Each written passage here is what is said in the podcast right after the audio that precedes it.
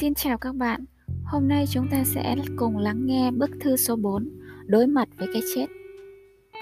Seneca gửi Lucilius, bạn thân mến.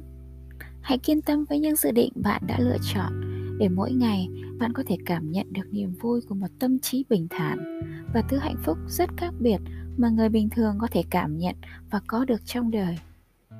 Chắc hẳn bạn vẫn còn nhớ niềm vui khi bỏ đi lớp vỏ của một cậu nhóc và khoác lên mình trang phục uy nghiêm của người trưởng thành. Tương tự như thế, niềm vui xen lẫn tự hào của một sẽ đến nếu bạn có thể từ bỏ tâm trí bất định, dễ thay đổi của một cậu nhóc và để triết học chính thức ghi nhận bạn như một người trưởng thành. Vì với rất nhiều người, tuổi trẻ hay chính xác hơn là tinh khí trẻ con chưa hẳn đã thực sự kết thúc Thật nguy hiểm khi một người có quyền lực của người trưởng thành trong xã hội lại hành xử theo tâm lý trẻ con hay thậm chí của đứa bé mới sinh. Trẻ con sợ hãi trước những thứ tầm phào, đứa bé sơ sinh thì sợ hãi trước những thứ chúng tưởng tượng. Chớ trêu thay, với rất nhiều người trưởng thành, họ sợ cả hai.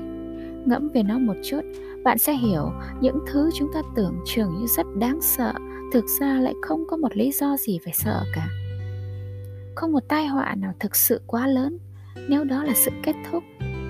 Một người nói cái chết đang đến với anh ta, có lý do để sợ nếu anh ta đang thực sự đối mặt với cái chết.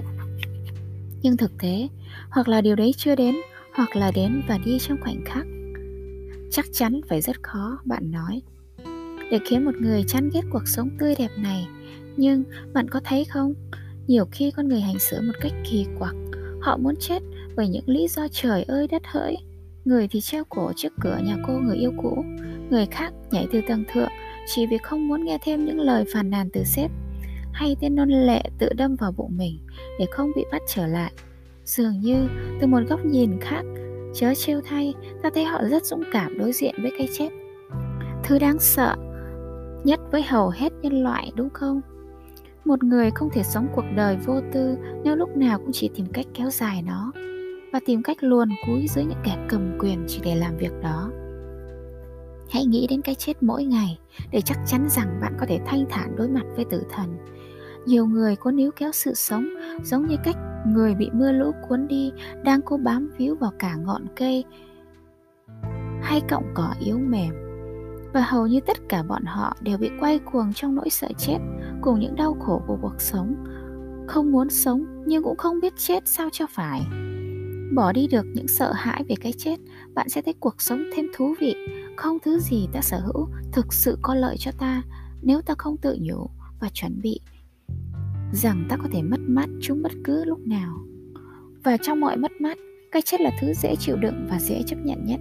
Vì khi cuộc sống chấm dứt, bạn không còn bỏ lỡ điều gì nữa. Hãy cố gắng tôi luyện bản thân, sẵn sàng đối mặt với cái chết. Thứ có thể đánh gục cả những con người quyền lực nhất. Pompey mất mạng trong tay một cậu nhóc và tên hoạn quan.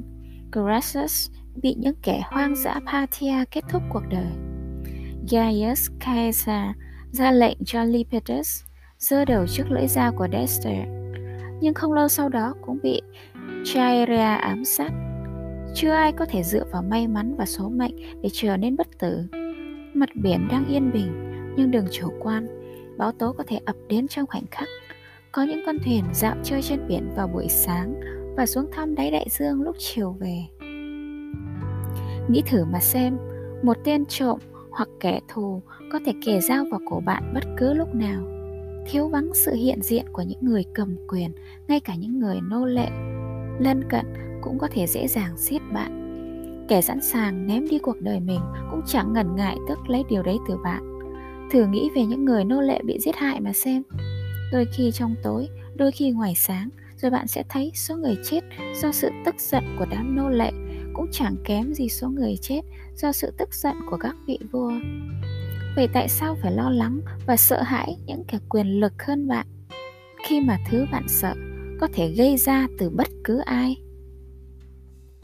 Giả dụ bạn rơi vào tay kẻ thù và chúng ra lệnh giết bạn, thực ra cũng đâu có gì khác biệt vì đằng nào cuộc đời cũng hướng đến điểm cuối là cái chết thôi mà. Tại sao bạn phải lừa gạt bản thân mình? Hãy thẳng thắn nhìn vào sự thật này. Kể từ giờ phút được sinh ra, cuộc đời bạn, từng giây, từng phút luôn đưa bạn đến gần hơn điểm cuối cùng ấy. Những suy nghĩ như thế sẽ mang lại cho bạn sự bình thản trong tâm tưởng để chờ đợi cái chết. Vì sợ chết chính là lý do khiến thời gian quý báu của ta bị mất đi giá trị thay lời cuối, tôi chia sẻ với bạn thứ tôi thu được từ việc học ngày hôm nay và vẫn từ epicurus. Sự nghèo đói cũng có thể là thứ tài sản quý giá nếu thuận theo tự nhiên. Bạn có nhớ những giới hạn hay nhu cầu mà tự nhiên đặt ra cho con người là gì không? Không bị đói, không bị khát và không bị lạnh. Để tránh hai thứ đầu, bạn đâu cần phải chạy theo những quy chuẩn về cao lương mỹ vị mà người ta thường lấy làm tự hào hay chịu đựng lời nhạo báng của tiểu nhân. Về những thứ bạn dùng, bạn cũng đâu cần liều mạng ra khơi hay vào trại dịch. Để kiếm, tìm kiếm những thứ đó, những thứ tự nhiên yêu cầu tối thiểu luôn ở gần ta và sẽ kiếm. Hầu như tất cả mồ hôi công sức là để có những thứ sơn hào hải vị không hề cần thiết. Ta khao khát mặc đẹp ở trong dinh thự khang trang thì mọi cách tranh giành đất đai của cải thậm chí vượt biển để chiếm đóng những nơi khác là vì cái gì? Nếu ta có thể nhớ rằng tất cả những thứ ta cần đều có sẵn xung quanh ta, từ tự nhiên, một nghịch lý ít người nhận ra. Ai có thể bình thản cam chịu nghèo khổ chính là người giàu có.